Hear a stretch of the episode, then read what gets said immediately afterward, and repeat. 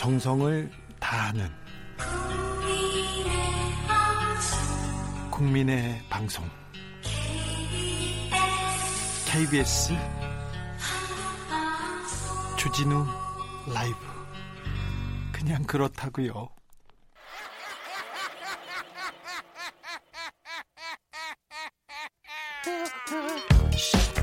발로 뛰는 기자, 탐구하는 기자, 세상의 질문을 마구 던지는 기자, 기자가 본 오늘의 세상, 기자들의 수다. 라이브 기자실을 찾은 오늘의 기자는 뉴스타파의 김경래 기자입니다. 안녕하세요. 안녕하세요. 이렇게 소개하는 게 맞습니까? KBS 일라디오 진행자셨습니까? 예, 지금 아침에 김경래 최강 시사 진행을 하고 예. 오 저녁 때 오니까 휴일날 회사 나온 것 같네요. 아, 그렇습니까? 아, 뉴스 공장한테 밀리고 있습니다. 이해가 안 됩니다. 저도 잘 이해가 안 돼요. 네, 아무튼 왜 이해가 안 되면 안 되죠. 음, 뭐 최선을 다하고 있습니다. 좀 다른 프로라서 네. 어, 이게 제가 시작한 지 한 1년 6개월 됐거든요. 예. 아, 뭐 충분히 네. 네, 여기까지만 얘기하죠. 알겠습니다. 반전의 모멘텀을 만들었다는 소리를 들었습니다. 그래서 그래요? 쭉쭉 올라가는 거 한번 보겠습니다. 네. 뉴스타파에서 한명숙 사건을 취재하고 있습니다. 이미 그 대법 판결까지 끝난 사건인데 네. 어, 어떤 사건인지 한명숙 사건 좀 자세히 설명해 주시죠. 이게 좀 전사가 긴데요. 깁니다. 네, 일단은 노무현 전 대통령 서거부터 시작을 하면 좋을 것 같아요. 네. 2009년 곧 있으면은 11주기네요. 5월 23일. 이명박 정부 들어서 갑자기 검찰에서 네. 한명숙 전 총리에 대한 관심이 커집니다. 그리고 한명숙 주변을 마구 파기 시작합니다. 네. 자, 이명 어 노무현 전 대통령 서거한 뒤에 한명숙 그전 총리가 장의위원장을 합니다. 예. 그래서 사회적인 관심이 높아졌어요. 지명도도 올라갔고. 친노의 핵심이었고 예. 좌장이었습니다. 사실상 잠재적인 대권 주자였고요. 그렇죠. 그 이후에 서울시장 출마를 선언을 했습니다. 네. 선언을 했는데 그 이후에 2009년 12월 4일에 어, 곽영욱이라는 사람, 대한통운 전 사장인데 네. 이 사람이 5만 달러를 줬다라는 진술을 검찰이 확보를 합니다. 예. 그게 조선일보 기사로 먼저 알려집니다. 어, 한명숙 사건은요. 네. 조선일보나 동아일보가 먼저 치고 나옵니다. 그리고 그랬죠. 검찰이 예. 따라갑니다. 조선일보가 2009년 12월 4일 먼저 이걸 특정 보도를 하고요. 예. 그러고 수사가 시작이 됩니다. 근데 이게 어, 상당히 재밌어진 게 곽영욱이 곽영욱 씨가 재판에 나와서 진술을 번복해 버려요. 네. 원래는 직접 줬다 그랬는데 의자에 놓고 나왔다 이러거든요. 그 진술의 신빙성이 굉장히 떨어지게 되는 거예요. 네, 들어갈 때도 뭐 안쪽 주머니에 넣는데 네. 5만 달러가 조금 두툼할 거 아니에요. 그게 또 좀 안 맞는다 해서 신빙성이 마구 떨어졌습니다. 네, 당시에 그럼 의자가 돈을 받은 거냐 뭐 이런 우스갯소리도 예, 회자가 예. 됐었고요. 그래서 이게 무죄가 날 가능성이 굉장히 높아졌습니다. 예. 그래서 선고일이 2010년 4월 10일이었어요. 네. 검찰이 위기에 몰린 거죠. 예. 4월 9일 날 어, 사- 다른 수사를 발표를 합니다. 경찰. 4월 수 4월 9일 날. 네. 그러니까 선고 하루 전이죠. 이거는 다른 사건입니다. 예, 이제. 2차 사건이라고 보통 부르는데 네. 2차 사건은 한신건영이라는 건설사의 사장인 한 만호 씨가 예. 9억 원을 줬다. 이 진술을 검찰이 확보를 합니다. 1차 사건은 특수 2부, 예. 서울중앙지검 특수 2부에서 시작했는데 대대적으로 수사를 했습니다. 근데 결국은 이건 다 나중에 다 무죄 나왔어요. 받았습니다. 대법원까지 다 무죄 네, 나왔고. 조선일보 기사도 다 그러니까 거의 허위 허위 기사였다는 게 그거 증명이 됐죠. 그리고 그런데 어, 선고 하루 전에 네. 수사가 시작됐다고 2차 사건. 시작됐는데 이번엔 동아일보가 먼저 보도를 했죠. 동아일보가 예. 쭉 그, 그, 한명숙 사건의 내용을, 개요를 이렇게 정리해 줍니다. 그리고는 달리기 시작합니다. 이번엔 특수 일부가 내달리기 시작합니다. 예. 김기동 부장검사. 한만호 씨가 9억 원을 세 차례에 나눠서 3억, 3억, 3억을 줬다. 2007년이죠. 7년에 줬다라는 보도를 한 이후에 검찰의 수사는 생중계되다시피 언론에 나오기 시작합니다. 네. 그런데 그 시점이 되게 애매한 게 묘했던 게 바로 몇 두 달 뒤인 6월 2일 날 지방선거가 있었던 거죠. 예. 당시에 한명숙 전 총리는 후보였죠. 서울시장 후보였고요. 네.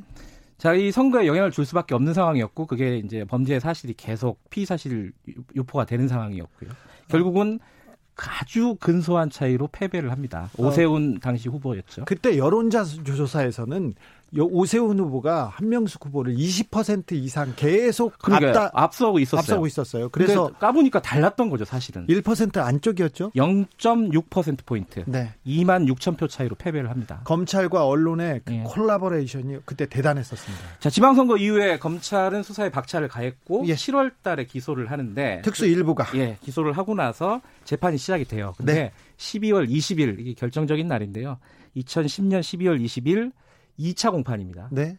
증인 한만호 예. 돈을 줬다고 하는 한만호 씨가 증인으로 출석을 해서 나는 돈을 준 적이 없다 이렇게 진술을 완전히 180도 뒤집습니다. 검찰이 검찰이 계속 강압적으로 돈을 줬다고 해라. 네. 그래서 어쩔 수 없이 거짓 증언을 했다 이렇게도 얘기했습니다. 예, 회유를 당했다. 그리고 본인이 추가 기소를 당할 게 두려웠다. 다른 범죄 사실들 횡령이나 이런 걸로 자신을 걸까봐 두려웠다. 그리고 자기 제기를 하는데 검찰이 도와줄 거라고 얘기를 했다. 이게 이제 한만호 씨의 주장이었어요. 당시. 그래서 1심에서 한명숙 전 총리는 무죄가 무죄가 났죠. 네. 무죄가 났고 검찰이 무죄가 나기 전에 어, 한만호 씨를 위증죄로 수사를 하기 시작해요. 그렇죠. 예. 네. 좀 이례적인데 네. 수사, 어, 재판 결과도 안 나는데 위증이라고 이제 단정을 한 거죠. 네. 그 수사를 하면서 특수 한마... 일부가 계속했습니까? 예, 아 특수 2부요. 특수 아 일부 일부. 특수 일부 특수 일부고 당시에 한만호 씨는 죄수였어요. 예. 서울구치소에 있었는데 죄수 한만호 씨의 감방을 압수수색을 합니다. 예. 그때 한만호 씨가 그때까지 기록한 기록한 다섯 박스 다섯 개 분량의 비망록, 메모지, 일기장 이런 것들을 다 압수해 가버립니다. 네. 그 비망록을 저희들이 이번에 발견을 했습니다. 그래서 보도하게 됐군요. 네. 어, 아무튼 한명숙 전 총리는 1심에서 무죄를 받습니다. 뭐 자, 그 그리고 진술이 가장 중요한 부분인데 그게 무너졌고요. 무너졌고 증거들도 예, 그 판사가 판단을 했을 때 증거가 약했다는 거예요. 예? 어, 그래서 9억 원을 줬다고 믿을 만한 근거가 없다라는 거였고 근데 그게 2심에 넘어가면서 정영식 판사죠. 정영식 부장판사입니다. 네, 정영식 판사는 어 삼성 이재용 부회장을 풀어준 그분이십니다. 네, 징역 2년을 구형하면서 네. 어, 유죄를 선고합니다. 그래서 한명숙 네. 전 총리는 70이 넘는 나이에 아, 징역 2년을 선고받고 대법원에서 확정되고 바로 구치소로 구치소. 갔죠. 그게 2015년입니다. 그 2015년이었는데 그때 정영식 판사가 제 판사였어요. 아 그래요? 제 담당 판사였어요. 네. 그때 제가 한명숙 총리가 저한테 와가지고 주기자 어떻게 할 거냐고 네. 재판 잘 받으라고 해서 저희 판사 동기니까 네. 그래서 제가 한명숙 총리한테 얘기했죠. 정영식 판사는 무서운 분이고 어, 정치적으로 신념이 있는 분이고 보수적인 분이기 때문에 도망가라. 그러면서 나는 도망가겠다고 했습니다. 그래서 저하고 김어준은 어, 계속해서 재판을 미루고 미루고 정영식 판사를 피했습니다. 겨우 무죄를 받았고요.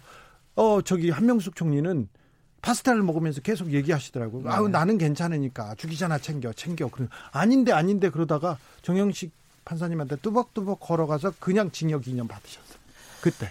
음, 어찌됐든 그 대법원에서 그때 양승태 대법원이었습니다. 네. 거기서 다 무죄 아, 유죄가 확정이 됐고요. 그게 이제 최근에 2018년도에 사법농단 문건에도 나오죠 이게. 예. 어그그 그 사건 이제 무죄가 유죄가 판결이 되고 확정이 되고 어, 구치소에 들어가서 2년 복역을 하고 그 뒤에 한만호 씨라는 아까 증인 돈 줬다는 사람은 어, 위증죄로 또 유죄가 확정이 되고 그래서 또 구치소에 가서 다시 재수감돼서 2년을 또 살고 나오고 네. 여기까지가 이제 전사입니다. 아, 그래요. 네. 그래서 저희들이 어, 한만호 씨를 좀 찾아봤어요. 사실은 네. 찾아봤는데 돌아가셨어요. 돌아가셨어요? 예, 이제 이 두 번째 이제 수감이 되고 나서 어, 2018년도에 풀려 나왔는데 화병이 난 것 같아요. 술을 많이 드셨다는 증언이 있었고. 돌아가셨어요? 예. 아무도 한만호 씨에 대해서 얘기하려고 하지 않더라고요. 왜냐면은 감옥에 두 번 잡혀가는 동안에 부모님 다락도 돌아가셨고요. 네. 누나 돌아가셨고 그리고 이혼했고. 검찰이 예. 굉장히 그 한만호 씨 주변을 수사를 열심히 해가지고 어... 한만호 씨 지인들도 굉장히 고통을 당했어요. 지인들도 이제 계속 만나고 있는데 당시에 네. 이제 이잡듯이 뒤졌다. 뭐 이런 김기동 부장검사 그리고 네. 임관혁 검사가 그랬죠? 임관혁 검사가 주인 검사였고요. 네. 예.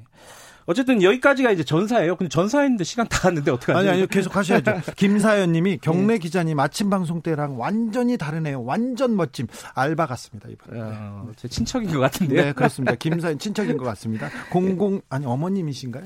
0060님, 대박. 김경래 기자님 아침에 듣고 저녁에 또 듣고 뉴스타파 김경래 화이팅! 이렇게 하셨습니다.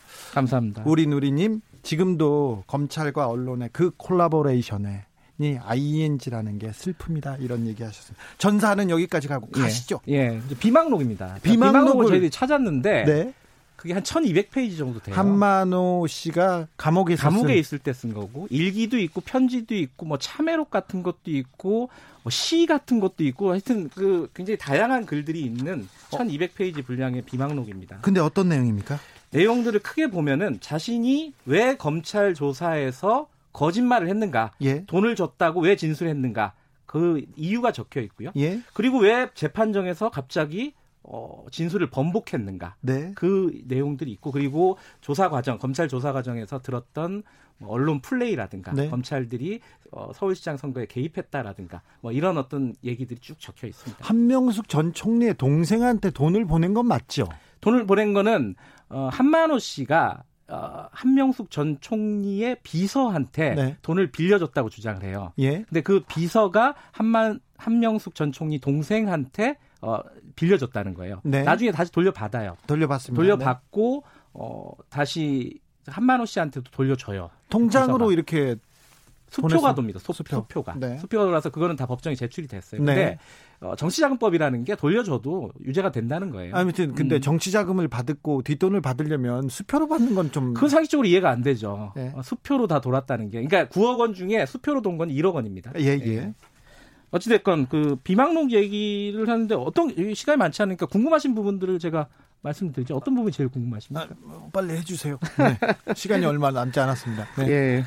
어, 왜 한만호라는 증인은 네. 그 검찰 조사에서 어, 거짓말을 했는가? 네. 그거는 아까 얘기했듯이 어, 자신에 대한 사업 제기 같은 것들을 도와주겠다고 검찰이 약속을 했고 가장 중요했던 거는 자신이 이게 사업하는 사람들은 동관계 복잡하잖아요. 걸면 걸리는 거거든요. 네네. 네. 또걸 수 있겠다. 지금 감옥에 있는데 추가 기소 들어오면 밖에 못 나간다. 밖에 사업을 차려놓은 게 몇십억짜리 사업이 있는데 누가 누가 다 가져갈 것 같거든요. 네. 그러니까 빨리 도와줘서 나가면 좋겠다. 네. 그리고 자기한테 지금 해코지한 사람들을 예, 음. 어, 검찰이 도와주 또 복수를 해줄 것 같다는 어떤 그때 마음이 있었던 거예요. 그래서 예. 검찰한테 진술을 9억 원을 했다는 겁니다. 그런데 일단은. 양심의 가책을 느껴서 법원에 뭐 재판에서 번복했다는 건가요? 예, 이게 몇 가지 약속이 있었더라고요. 예. 이제 이 얘기를 적어도 서울시장 선거 전에는 꺼내지 말자. 네. 이렇게 얘기를 했대요. 왜냐하면 본인 입장에서는 한, 한마, 한명숙 전 총리라는 종친이거든요. 네. 종친이기도 하고 양심에 꺼리는 거예요. 이 예. 선거에 네. 영향을 줄까봐. 네. 근데 검찰은 4월 4일 날 진술을 하는데 4월 9일 날 동아일보에 흘리게 되는 네. 거죠. 어. 어, 검찰은 그 선거 전에 예. 조금 흘리고 싶었겠죠. 예. 그때 이명박 정부 때 이명박 검찰이었으니까요. 그 당시에 이제 그런 죄책감도 있었고 또 하나는 조사를 받는 과정에서 모멸감을 계속 느꼈다는 거예요. 뭐 어떤 진술을 계속 외우게 하는 거잖아요. 예. 원래 이제 디테일한 진술들은 본인이 경험하지 않으면은 법정 나가면 틀릴 가능성이 높습니다. 예. 어젯밤에 저녁을 아무개 씨랑 먹었어. 그러면 뭐 먹었어? 뭐 어디에서 먹었어? 몇 번째 자리에서 먹었어? 이렇게 이렇게 들어가기 시작하면은 진술이 헷갈리기 시작한 거예요. 예, 그래서 예. 아주 디테일한 진술들을 외우게 했다는 거예요. 그래서 잘 외우면은 좋은 밥 사주고 못 외우면은 초등학생처럼 나무라고. 아 그래요? 나이 검찰이 예 나이 한 50된 이런 사업가한테 이 그런 모멸감을 줬다. 그래서 그그 그 모멸감은 죽어서도 잊지 못할 것이다. 비망록에 일기에 네. 다 담겨 있습니다. 그리고 칭찬을 받았을 때 뭐 초밥 같은 걸 사주면은 먹잖아요. 그러면은 그 한명숙 총리의 살점을 먹는 것 같았다. 그래서 감옥에 오면은 복통 설사에 시달렸다 이런 대목도 있고요. 아프네요. 예. 예. 그때 뭐, 검사가 그랬답니까? 검사도 있었고 수사관도 있었고 네. 예, 검사의 뭐 구체적인 이름이나 이런 것들은 뭐 밝히기가 좀 쉽지는 않죠 지금. 네. 저희들이 추가 취재를 하고 있기 때문에 그 부분은 아마 어, 다음 주 다다음 주에 계속 보도가 될 겁니다. 특수 일부에 예. 뭐 대한민국 검찰의 정예 부대인 서울중앙지검 특수 일부의 부장 검사는 김기동이었고 담당 검사는 임관혁 검사였습니다. 예. 더 자세한 내용은 김경래 최강 시사에서 내일 아침에 이어서 들을 수 있습니다. 아, 벌써 끝났나요? 아니 이제 마지막으로 예. 한마디 해주십시오. 어, 저희들이 이 지금 얘기한 것들은 비망록이라서 사실은 일방의 진술일 가능성이 높습니다. 한만호 씨가 적은 거잖아요. 어찌됐든 네. 간에 일기장이 또 혹시 검찰에서 대응이나 반응이 나왔습니까? 아, 물어보셨습니까? 예, 물어 질의를 했는데 거기에 대한 뭐 딱 부러지는 대답은 없었어요. 근데 네. 저희들이 지금 어, 핵심적인 취재로 삼고 있는 거는 다음 주 다다음 주에 이 한만호 씨의 비망록이라는 것은 개인 일방의 진술이고 예. 나중에 본인이 진술을 바꾼 것을 사후적으로 변명한 거일 수도 있잖아요. 예. 검찰은 그렇게 얘기를 했어요 당시에도. 네. 그래서 보다 객관적인 진술을 저희들이 확보하기 위해서 취재를 하고 있고 예. 그 취재의 결과는 어, 다음 주 다다음 주에 계속 이어질 겁니다. 특별히 그 그때 담당 검사들의 반응 네. 저 듣고 싶습니다. 좀 어, 좀 전해지면 네. 저희들한테 얘기해 주십시오. 실명으로 네. 좀 얘기해 주십시오. 다음에 어, 조금 더 진전된 내용으로 네. 말씀드리겠습니다. 0140님, 이 더러운 역사를 단절시켜야 합니다. 네. 그래서 이 한명숙 재판은 이미 끝난 사건인데 다시 취재하고 있는 겁니다. 그렇죠? 어, 계속 소식 어, 전해 주십시오. 지금까지 기자들의 수다. KBS 어, 일라디오 김경래 최강 시사 진행자 김경래 기자와 함께했습니다. 고품격 아침 시사 방송이란 말을 꼭 해달라는데 제가 잊어버릴 뻔했습니다. 감사합니다. 예, 고맙습니다. 정치 피로, 사건 사고로 인한 피로, 고달픈 일상에서 오는 피로. 오늘 시사하셨습니까? 경험해 보세요. 들은 날과 안 들은 날의 차이. 여러분의 피로를 날려줄 저녁 한 끼 시사. 추진우 라이브.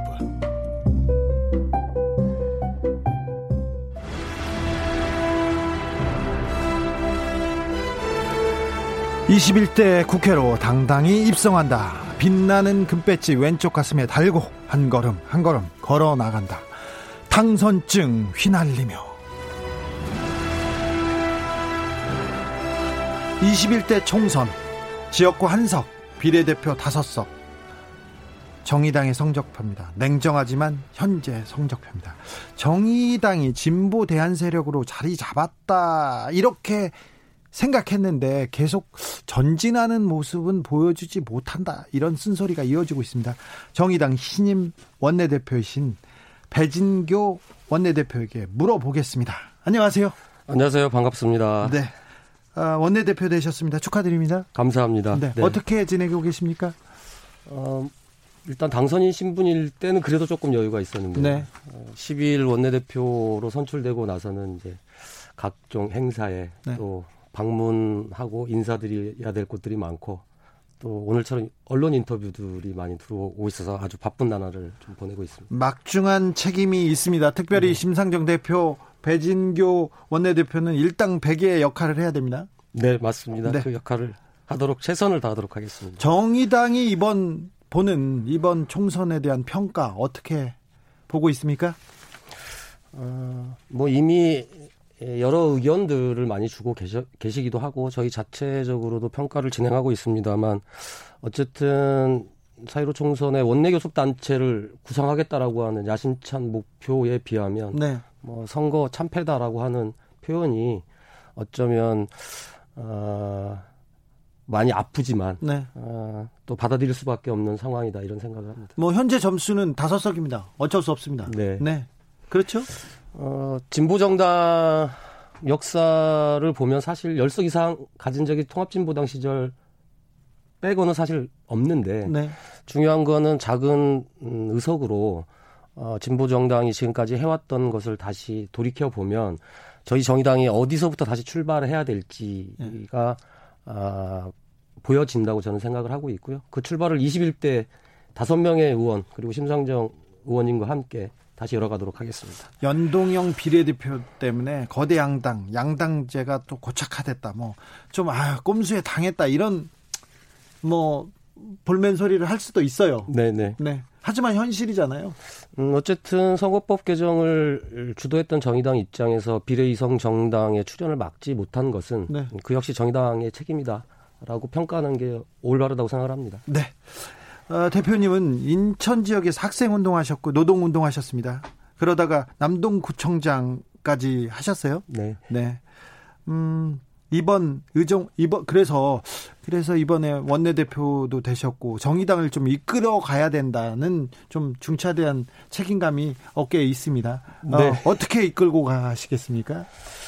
어, 이제 아마도 음, 학생운동, 노동운동, 시민운동 그리고 진보정당 운동의 계속적인 삶을 살아왔던 입장에서는 가장 어, 저에게 강점으로 작용할 수 있는 건 그런 운동들을 통해서 만났던 분들이 네. 지금 각계 각층에서 또 활동하고 계시다는 거 하고 또 하나는 제가 남동구청장을 하면서 아, 진보적 의제를 행정으로 구체적으로 실현해 봤다는 이런 강점들이 있는 것 같습니다. 지금은 이런 풍경들을 보실 수 없을 텐데 몇 년 전만 하더라도 우리 65세 어르신들 보건소에서 어, 겨울철을 앞두고 독감 예방 접종 받으시러 쭉 길게 줄 섰던 적이 있거든요. 예.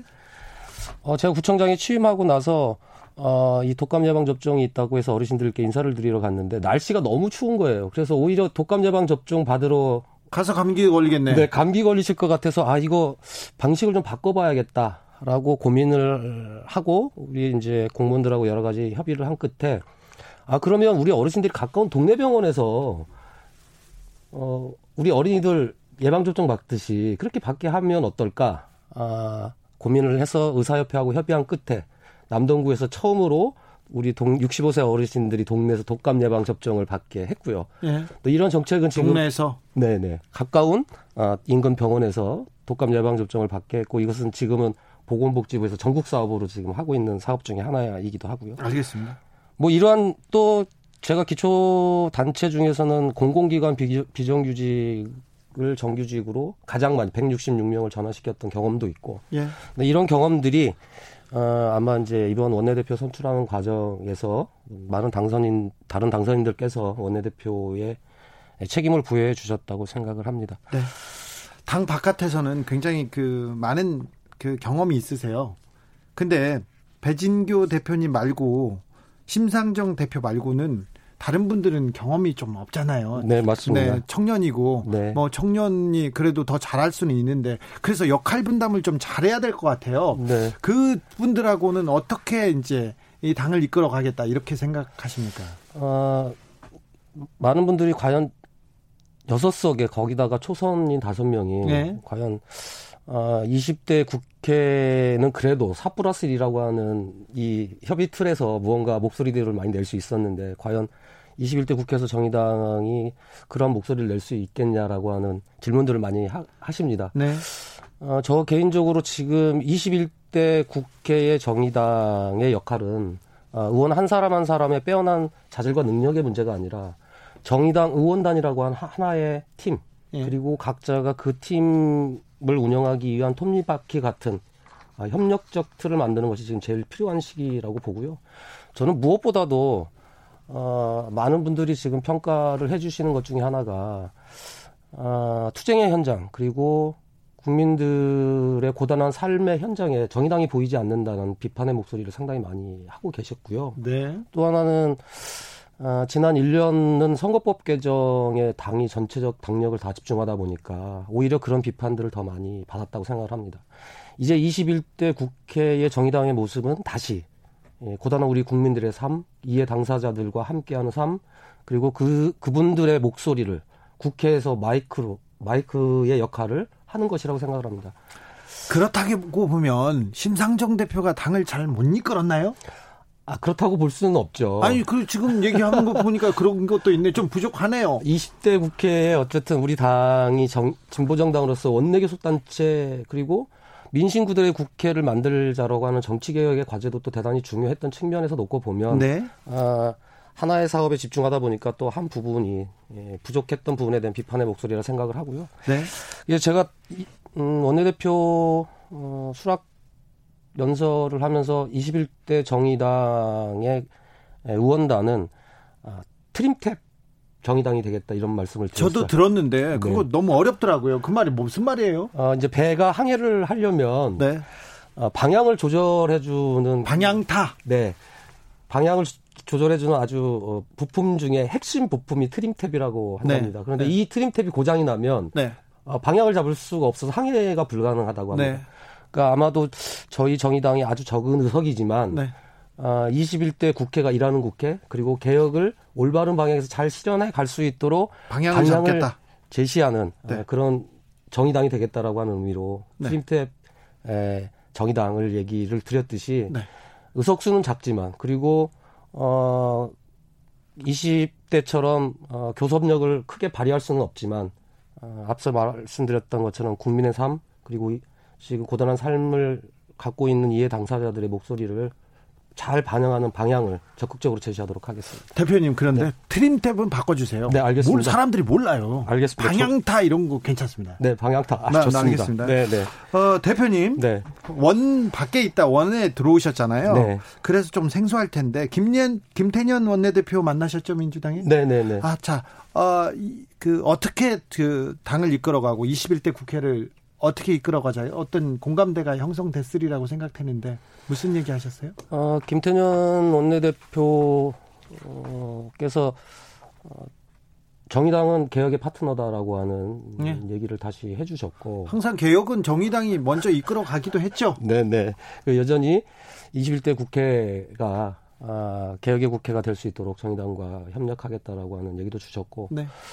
어, 또 한편으로는 지금 어, 속도가 너무 더딘 거 아니냐, 네. 속도를 내시겠다라고 하는 이제 입장들을 많이 얘기를 하셔서 어, 개혁의 속도도 중요하지만 또 한편으로는 어, 방향과 내용도 대단히 중요하기 때문에 저희 정의당도 방향과 내용을 제시하면서 어, 21대 국회가 일하는 국회 그리고 개혁의 국회가 될 수 있도록 어, 협력하겠다라고 하는 어, 말씀을 드렸습니다. 김사연님이 정의당이 사라진다는 것은 이 나라에서 가장 소외되고 힘든 분들의 힘든 분들의 편이 없어진다는 것입니다. 이 얘기 하십니다. 네, 너무 어, 저희 정의당의 소명을 다시 세우는 일이라고 생각을 합니다. 네. 그동안은 그동안은 뭐 당 후보야 나온 사람은 뭐 민주당을 찍되 다 나온 사람들은 미래통합당을 찍되 그래도 당은 정의당을 밀어주겠어요. 정의당의 가치를 존중해. 어, 응원하고 싶어. 그런 사람들이 많았습니다. 네. 근데 그런 사람들의 마음이 조금 다른 데로 달아나 버린 것 같습니다. 지금 그분들 원래 정의당을 응원하고 지지했던 분들 그리고 마음속에 정의당의 그 가치를 그 응원하고 있는 분들 어떻게 대 찾아오시겠습니까? 어, 방법은 한 가지밖에 없다고 생각을 합니다. 어, 저희가 국민들의 삶 속에 있을 때 이게 가능한 일이라고 생각을 하고요. 예? 어, 저희 저뿐만 아니라 의원단들이 요즘 이제 그 역할들을 어떻게 할 것인지에 대해서 적극적으로 좀 고민을 하고 있고 무엇보다도 중요한 것은 지금 정의당이 8년이 됐는데 아직도 어, 옛날 표현으로 하면 지구당이죠. 지역위원회, 지역 조직들이 아직도 많이 건설이 되어 있지 못한 상황이에요. 사, 실적으로 네. 그러다 보니까 어, 가까운 음, 이웃 주민들 입장에서는 정의당을 보기가 그동안 어려웠을 수도 있어서 그렇죠. 어, 조속한 시일 내에 당을 우선적으로 잘 세우고 어, 이런 지역 조직과 그다음에 의원단들이 곳곳에 있는 우리 지역 주민들을 찾아뵙고 우리 정의당을 얘기하고 그분들과 함께 손잡고 아파하는 것들을 어, 공감하고 또 그 목소리를 국회에 와서 얘기해 주는 것 이것이 지금 당장 정의당이 해야 될 일이고 그것을 통해서만이 어, 지금 약간 떠나 계셨던 어, 정의당을 지지해 주셨던 분들을 다시 저희 곁으로 오게 만드는 일이 아닐까 생각합니다. 이번에 정의당에서 당선되지 않아서 아깝네 그런 분들이 있습니다. 그런데 아 이부 아 이런 청년이 이런 정치인이 그 정의당에서 조금 더 성장해야 되는데 근데 그런 분들은 잘 보이지 않습니다. 그죠? 어 실제로 청년 1, 2번의 당선인들 말고도 사실 네. 우리 당에 에, 훌륭한 청년 활동가들 또 당직자들이 많이 있습니다. 많이 있죠. 네. 근데 예. 더 중요한 거는 이 청년 당직자들 또 청년 활동가들이 에, 잘 성장할 수 있는 어, 지원과 그 다음에 활동에 대해서 잘 안내하는 것이 지금 저희 정의당에게 제일 필요한 상황이고요. 네. 어, 아마 의원단의 역할도 그러한 우리 청년들을 위한 활동들이 있어야 되지 않을까 생각을 합니다. SMK 맨카인드님입니다. 정의당 지켜보겠습니다. 비례대표 선출 과정 실망스럽습니다. 진보도 중요하지만 실리도 감안하고 국민이 원하는 것을 알아주시기 바랍니다. 네. 이런 의견 주셨습니다. 네, 감사합니다. 어, 마지막으로 우리 정의당 원내대표로서 국민들한테 한마디 포부 말씀 부탁드리겠습니다. 어, 국민들께서 이번 음, 총선에서 어, 9.6% 270만 명의 국민들께서 정의당을 아, 지지해 주시고 여섯 자리를 허락해 주신 것은 진보동당 정의당의 역할을 제대로 하고 다시 한번 어, 정의당 다운 음, 활동을 기대하셨기 때문이라고 생각을 합니다. 비록 교섭단체를 이루지는 못했지만 아, 우리 정의당 의원들 하나하나가 아, 일당백의 의지를 갖고 어느 때보다 우리 국민들의 삶의 곁에서 어, 열심히 일하고 또 새로운 정의당의 변화를 만들기 위해서 노력하겠습니다. 많이 지켜봐 주시고 또 많이 응원해 주시면 감사하겠습니다. 에타, 에, 아이고, 이거 어렵네. 에템, 에템, 에헴, 에헴, 신인아님입니다. 이분이 노회찬 의원님 계실 때 정의당처럼 또렷하고 확실한 목소리 꼭 좀 부탁드립니다. 이런 의견 주셨습니다. 네, 잘 기억하겠습니다. 여기까지 듣겠습니다. 지금까지 배진교 정의당 원내대표였습니다. 감사합니다. 네, 감사합니다. 테이크아웃 시사 나왔습니다. 오늘도 하나 챙겨가세요. 주진우 라이브.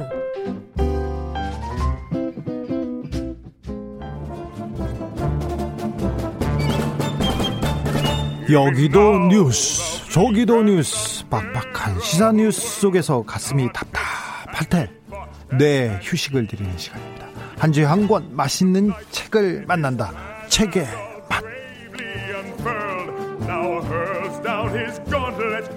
김갑수 평론가님 안녕하세요. 네, 안녕하세요. 정선태 교수님 어서 오세요. 네, 안녕하세요. 네. 한 주 어떻게 보내셨습니까?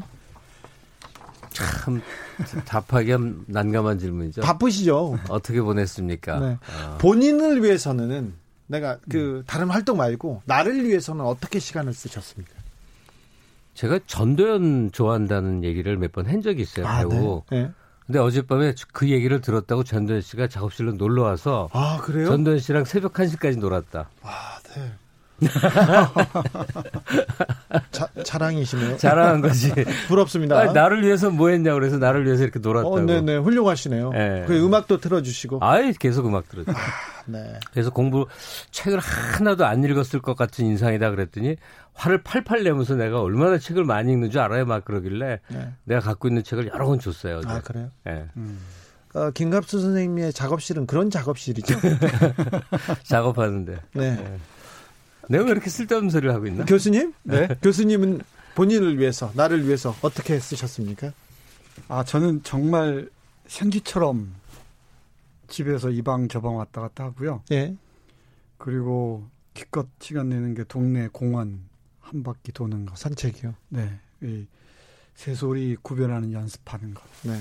뭐 이게 답니다. 등교 계약 준비하시느라고 바쁘셨죠? 그랬는데 또 지난주에 일이 커지는 바람에 도로 제자리로 돌아갔습니다. 어, 항상 이런 그 다짐을 합니다. 네. 제가 조금만 지금은 굉장히 어렵고 힘들지만 조금 지나면 나를 위해서 시간을 좀 더 쓰겠다. 나를 위해서 책도 더 읽고 어, 사색도 더 하겠다. 이렇게 항상 결심은 하고 다짐은 하는데 잘 안 됩니다. 능력이 안 되는 것 같아요.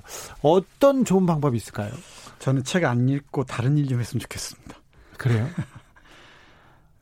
근데 누군가 그런 얘기를 들려줬었는데 노는 것도 많은 공부가 필요하다. 네, 그렇죠. 네, 많은 훈련이 필요하다. 그 실력이 있어야 잘 놉니다. 네, 김갑수 선생님처럼 잘 놉니다. 네. 아니, 실력 있어야죠. 네. 시간을 자기가 어떻게 이제 자기 중심으로 만들어서 사느냐잖아요. 네. 우린 일생 끌려다녔잖아요. 예. 근데 이제 제가 아주 평범한 답인데 살아오면서 느낀 건데 이거 안 하면 죽지 않는다 하는 생각을 할 줄 알아야 돼요. 내가 시간에 항상 끌려다니는 거, 네. 일과에 끌려다니는 거, 약속에 끌려다니는 거, 뭐 온갖 거에 이제 끌려다니면서 내가 내 주체로 삶을 영위하지 못하는 그 모든 이유는 그거 안 하면 큰일 나는 줄 알아요. 근데 그렇지 않아도 살아요.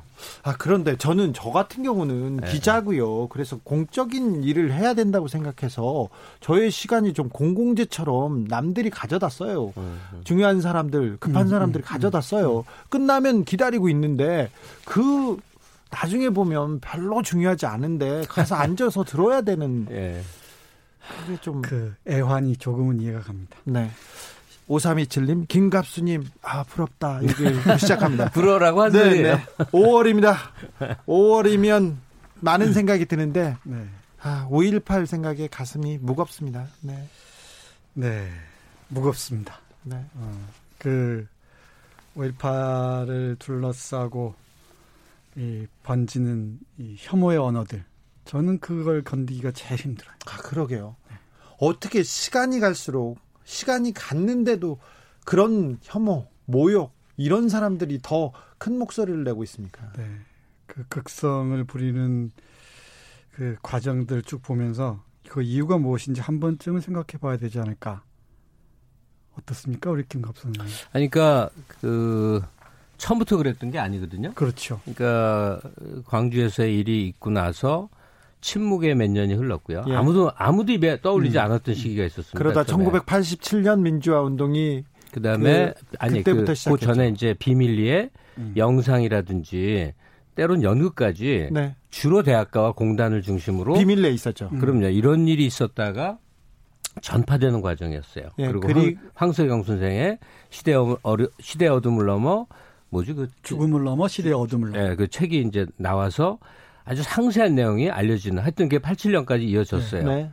그리고 그 이후부터는 그 뭐 정치적 입장이 어떻든 간에 어떤 미안함 그래서 공개적으로 굉장히 거, 거기에 광주의 일에 대해서 내가 직접적 연관이 없다 하더라도 어떤 전사회적인 미안함의 정서가 있었어요. 네.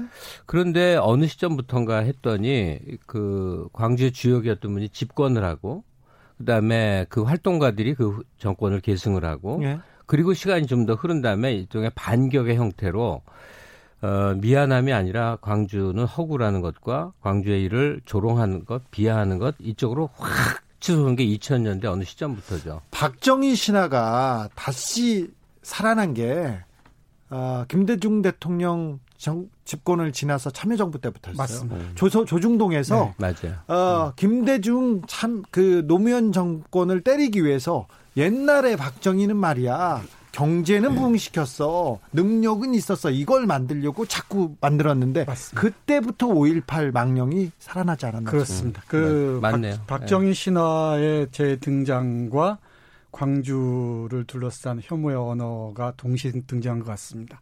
그게 이른바 우리 우파들의 무기였는데 그 무기가 대단히 뭐랄까요?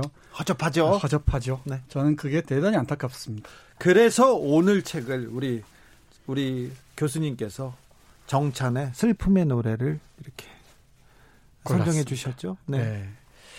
네. 에, 정찬에 대해서는 우리 김갑수 선생님께서 설명을 해 주실 텐데요. 이 슬픔의 노래는 오랫동안 어, 뭐랄까요 아껴두었던 책 중의 하나입니다. 아, 네. 5월의 오기를 기다리면서 정찬은 정말 훌륭한 작가인데 그 훌륭한 만큼 대중적으로 알려지지 않은 것 같아요. 네. 그죠? 그 점이 훌륭하면 원천이에요. 그런가요? 많이 알려주면 덜 훌륭해져요. 아 그래요? 그러니까 제가 뭐 정찬 작가에 대해 특별히 더 연구한 건 아니고 다만 어, 작가들이 좋아하는 작가 있죠. 네. 연예인의 연예인 뭐 이런 표현 쓰잖아요. 네네. 네. 그러니까 굉장히들 작가들이 존중하는 사람이죠. 네. 그러니까 어, 문학의 어떤 본령을 삶으로서 구현하는 사람이다 하고 문학 작, 작품도 좋다. 뭐 대중성하고 일정한 거리가 있죠. 이분은 굉장히 관념적인 유형의 작품을 쓰기 때문에 막 뭐 몇십만 권 팔리고 뭐 입담에 오르고 그런 유형의 사람은 아니고요. 어려워서 몇 페이지 읽다가 더 포기하는 사람들이 많아요 처음에. 그러니까 예, 작품을 진지하게 여기는 분들에게는 굉장히 존중받고 소중한 작가인데 네. 이분이 또 굉장히 저 수준 성격이거든요. 굉장히 굉장히 안 드러내는 사람이에요. 그러니까 약간 약간 숨겨진 뭐 이렇게 뭐 그런 사람들 있죠 도사들 어디 그렇습니다. 어디 예. 어디 이렇게 있는 도사 있잖아요 지역에 딱그딱 그, 그런 느낌이죠. 근데 다행히 나중에 빛을 본 거죠. 좀 덜 알려진 작가로서 꽤 오랜 세월 흐르다가 음. 중요한 문학상들 뭐 꽤 여러 가지를 네, 수상을 네, 합니다. 독립문학상. 도 타고 그러면서 그래도 비교적 알려졌고 또 하나는 이 아, 어, 홀로코스트가 하나의 문학 범주에 속할 정도로 작품이 많이 나오거든요. 예. 근데 우리도 광주 문학이라고 할 만큼 꽤 많은 작품들이 그동안 있었어요. 그렇죠. 네. 근데 그 광주 문학의 상징성이 될 수 있는 작품 중에 하나로 이 슬픔의 노래가 자리를 차지하게 되고 네. 대단히 영광스러운 네, 완전한 영혼이라는 작품과 슬픔의 노래가 정찬의 소설인데요. 아마 이게 광주를 모티프로 한 중요한 작품이죠. 2006년 작품입니다. 그렇습니다. 근데 이, 이 정찬 소설을 읽다 보면은 뭐랄까요? 아주 뿌듯해져요. 우리가 모르는 세계를 너무나 많이 알게 됩니다. 종교의 문제, 권력의 문제, 또 사상의 문제. 그 예를 들면은 골짜기에 누운 자라는 비교적 최근에 에, 간행한 장편 소설이 있는데 그 거기, 거기 보면 존 레논과 체 게바라와 이런 이, 이 누굽니까 랭보와 이런 사람들이 다 어우러지는 소설이에요. 그러니까 소설 한 편 읽고 나면은 어, 뭐랄까요? 이 교양이 정말 깊어지고 풍요로워지는. 아니 근데 이, 그, 음. 이 작가님 작품은 스케일이 너무 커가지고요. 네, 그렇습니다. 세계를 막 아우르기 때문에 그래서 네. 전, 저는 더좀 어, 어리둥절하던데요. 네, 주 기자님 같은 분이 읽는 게 참 좋을 것 같아요. 유럽 많이 나오고. 네. 음, 그 어, 유랑자 같은 소설들은 네. 이슬람과 불교와 샤머니즘과 기독교를 동시에 아우르면서 시공간을 넘나듭니다. 네. 슬픔의 노래로 넘어가 볼까요? 네, 네. 시간을 많이 썼어요? 네. 어떤 소설입니까? 네, 이 소설에서 어, 기억에 남을 만한 구절들이 많이 있는데요. 그 중에 하나가 인간의 대지에는 언제나 슬픔의 강이 흐른다입니다. 네. 이 슬픔의 강을 어떻게 건널 것인가가 화두처럼 던져져 있습니다. 네. 이 소설은 폴란드 수도원에 전해져 내려오는 성 십자가의 탄식이라는 기도문 그리고 제2차 세계대전 중 게슈타포 수용소에 갇힌 18살 소녀가 벽에 새긴 애절한 기도문 그리고 잔혹한 적에게 사랑하는 어, 아들의 목숨을 빼앗긴 어머니의 애통해 하는 폴란드 민요가 수록되어 있는 교향곡 슬픔의 노래에 대한 설명부터 시작됩니다. 교수님, 근데 네. 그 정찬 작가님의 네.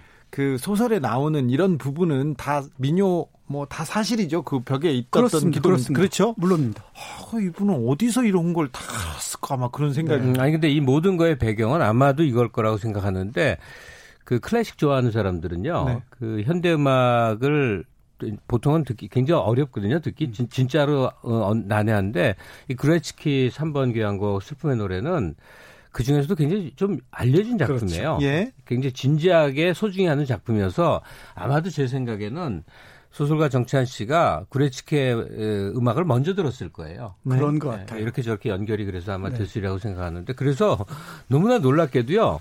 2000년대에 이제 그때는 CD 음반을 사서 많이 들을 때인데 네. 우리나라에서 구레츠키 슬픔의 노래가 베스트셀링 앨범에 올랐어요. 아, 맞아요. 그 난해한 음악이 맞아요. 적이 있어요. 네. 네, 네. 이 헬리크 구레츠키는 폴란드 현대음악을 대표하는 작곡가로 하는데 현대음악이 좀 어렵잖아요. 예. 근데 구레츠키 교향곡 이 3번 슬픔의 노래는 의외로 고음악 분위기가 납니다. 그러니까 바흐 이전 그 음악 분위기가 나서 상당히 독특합니다. 거기 소프라노 노래 세 곡이 들어 있거든요. 그 세 곡이 이 맨 앞에 가사가 놓여 있습니다. 그래서 이 소설은 한국의 유 기자라는 언론사 기자가 소설가를 겸하고 있습니다. 예. 이 폴란드까지 날아갑니다. 바르샤바까지 날아가서 이 구레츠키를 인터뷰하는 과정이에요. 예. 근데 인터뷰하는 과정에서 거기에서 폴란드에 가 있는 한국인들을 만납니다. 이 연극 배우 박운영, 뭐 영화를 배우는 민영수, 예. 그리고 음악을 배우는 김성균, 또 폴란드 하면은 쇼팽 유명하지 않습니까? 예. 어, 여기에서 박운영이라는 연극 배우, 이 연극 배우는 그로토프스키라는 연극하는 사람들 다 아는 사람인데 가난한 연극이라는 개념을 제안하는 사람인데 연출가, 연극 연출가. 네, 연극 연출가입니다. 이 사람이 그 박운영이라는 배우가 연극 배우 어, 어, 일을 하면서 이 자신들의 그 고뇌, 고통들을 죄의식들을 이 드러내는 모습을 보여주는 거죠. 예. 그게 이 박운영이라는 인물이 바로 80년 5월에 공수 부대로 투입됐던 그런 인물입니다. 가해자 쪽의 네. 사람이었던 네. 거죠. 네. 그 가해자의 죄의식의 깊이를 어디까지 우리가 가늠할 수 있는가. 단순히 가해자도 피해자다 이런 논리로 가지고는 안 된다는 것입니다. 네. 그게 이 소설이 이 이런 그 가해자의 고통들 또는 피해자의 고통들을 구원할 수 있는가라는 아주 진지한 질문을 던지고 있습니다. 이게 작가의 전략이라고 그럴까? 이게 이제 여기서 돋보이는 부분인데요. 시공이 우리나라를 떠나버리는 거예요. 예. 그러니까 어떤 기자가 취재를 하러 폴란드를 가서 폴란드에서 있었던 유혈 폭통이 있고 아우슈비츠가 있고 이게 연결되는 구레츠의 슬픔의 노래가 있는데 이 음악을 배경으로 한 작곡가를 취재하는 와중에 광주의 가해자 입장 때문에 고통받아서 그쪽으로 넘어온 폴란드로 넘어온 사람과의 이야기란 말이에요. 그러면 독자인 우리는 광주의 일을 광, 우리나라의 언론과 우리나라의 이야기 속으로만 읽을 때 하고 역사적 시공으로 넘어올 때 시야가 확 달라져요. 네. 고통의 무게도 달라지고 그래서 어, 광주에서의 일을 다른 각도로 새롭게 체험하는 과정이 이 소설에 그러니까 학살의 과정을 뭐 자세히 쓰고 피튀기고 그런 얘기가 아니에요. 이 내면의 고통이거든요. 그리고 그 가해 입장에 섰던 사람이 그때 상처로부터 벗어나려고 어떤 몸부림, 어떤 고통을 치, 치러내는가 이것이 이 그 주인공의 증언을 통해서 쭉 드러나는 거죠. 네, 아주 중요한 지적을 하셨는데요. 광주 이야기를 이 폴란드의 관점에서 보면 어떻게 보일까? 네. 그러니까 이 시점을 상대화해 보면은 객관화될 뿐만 아니고 보편화될 수도 있죠. 그 관점에서 대단히 중요한 시도가 아닌가 싶습니다. 제가 천안함 관련된 취재를 했는데 천안함 장병 중에 하나 아, 비밀을 알고 있는 비밀에 가까이 가 있는 분이 한 분이 프랑스 파리로 유학을 갔답니다. 음. 유학을 갔다는데 도피를 했대요. 근데 그분이 거기에서 그 신부님한테 털어놓은 얘기를 듣고 제가 취재를 했는데 그분의 고통과 고뇌가 음. 고뇌가 거의 하, 처음에는 취재를 하다가 막혔어요. 그래서 음. 이분이 어떤 생각을 할까 그랬는데 거의 소설적으로 좀 재구성해 보지 않습니까? 그래서 그래서 그 고뇌를 조금은 짐작할 수 있겠다 생각했는데 음. 여기에 고민 고민과 고통의 깊이가 훨씬 깊었어요. 인간의 역사에는 언제나 슬픔의 강이 네. 이 구레츠키가 하는 말인데요. 과거의 슬픔은 어, 곧 현재와 미래의 슬픔이다. 다만 그 슬픔의 형태가 다를 뿐이다. 이 슬픔에 대한 애도를 제대로 하지 않으면은 네. 이 슬픔은 계속 변형 변주되면서 반복된다는 것이죠. 요즘 혐오와 증오의 언어들이 파헤치는 그 슬픔의 이, 이 뭐랄까 물결이 또 얼마나 거세겠습니까? 네. 예, 이 국가 폭력에 의해서 겪어야 했던 슬픔을 제대로 치유하지 못한 상황이 오다 보니까 세월의 슬픔이 있었고 지금 또 다시 그게 예, 상처를 헤집어서 또 다른 슬픔으로 이어지는 것 같기도 합니다. 그렇다면 이 슬픔의 강은 어떻게 건너야 합니까? 이 소설의 핵심인데요. 이건 정말 깊이 생각해 보셔야 될 것 같습니다. 이 책의 한 문장 읽어볼 테니까 우리 김각 선생님께서 한번 대, 답을 해주셨으면 좋겠어요. 이렇게 말합니다. 슬픔의 강은 사람과 사람 사이에 끊임없이 흐른다. 안타까운 것은 많은 사람들이 그 강이 있는지조차 모른다는 사실이다. 예술가는 볼 수 있는 자다. 그의 눈은 강의 흐름을 본다. 예술가는 들을 수 있는 자다. 그의 귀는 강물 흐르는 소리를 듣는다. 그래야 예술가란 볼 수도 없고 들을 수도 없는 사람들을 보이, 보이게 하고 들을 수 있게 하는 자다. 여기에 대해서 박운영은 그런데 많은 예술가들은 이 날렵한 배로 슬픔의 강물을 건너려고 한다 그런데요. 근데 어떻습니까? 제가 보기에는 그러니까 예술가, 작가 혹은 깨어 있는 사람, 음. 지식인 혹은 뭐 꼭 그런 게 아니어도 세상을 뜬으로 보는 사람들이 필요한 게 뭐냐면 실제 이 세상에 슬픔의 강이 흐르는데 잘 안 보인대요. 그걸 보거나 느낄 수 있어야 된다는 거고. 예. 그리고 그 강을 건너야 되는데 아까 저 정선태 교수가 지적한 바로 그 이 소설에서 제가 가장 깊게 온 거 보통은 배를 타고 그 강을 건너온다 이거예요. 네? 배를 타고 건너가 버린다. 그러니까 가장 그 편리한 방법이라는 거예요. 근데 궁극적인 해결책을 주준 기자가 아까 물어봤거든요. 근데 참 어려운 얘기잖아요. 예. 근데 궁극적인 해결책으로 구레츠키가 한 얘기를 인용하자면 스스로 강이 되는 거예요. 그렇죠. 배를 타고 건너가는 게 아니라 스스로 강이 되어 버리는 거예요. 강이 돼서 그 슬픔 속으로 자백질하는 용해가 거죠. 되는 거죠. 네. 그러니까 한국 사회는 온갖 증오와 온갖 그 정말 슬픔의 강이라고 표현할 수밖에 없는 많은 사건들이 있거든요. 네. 그래서 이쪽 편이 돼서 이쪽으로 건너고 저쪽 편이 저쪽으로 건너온 사람들이 정말 도처에 있고 또 정책 진영을 이뤄 싸우고 있는데 구레츠키처럼 폴란드가 우리보다 뭐 못하지 않은 훨씬 가혹한 역사를 살아왔지만 그가 말하는 스스로 강의되는 것이 무엇인지에 대해서 전 사회가 고민할 때가 된 거죠. 네. 네. 여기까지 마무리하겠습니다. 다음 주 책 빨리 빨리 알려주세요. 다음 주에는 송기숙 선생의 네. 5월의 미소. 우리 5월 골랐습니다. 계속 계속 그 추모와 아니, 그러니까, 얘기를. 예, 너무 무겁게 받아들이지 마시고 네. 요때 좀 어려운 책도 읽자 뭐 이렇게 이야기했죠. 그러면 네. 5월엔 또 같이 뭐 공감하고 그 과거에 대해서 좀 묵상하는 시간을 가져야죠. 네. 여기까지 할까요? 아, 오늘도 감사했습니다. 김갑수 평론가님 그리고 정선태 국민대 교수님 감사합니다. 네, 고맙습니다. 고맙습니다. 네. 주진우 라이브 마칠 시간입니다. 선물 받으실 분 홈페이지에서 확인하시고요. 5월이 되면 떠오르는 곡이라고 우리 정선태 선생님이 추천해 주셨는데 다 떠오르시고 기억하시죠? 미셸 폴라 레프의 누가 할머니를 죽였나 들으면서 주진우 라이브 마무리하겠습니다. 저는 내일 오후에 5시 5분에 돌아옵니다. 지금까지 주진우였습니다.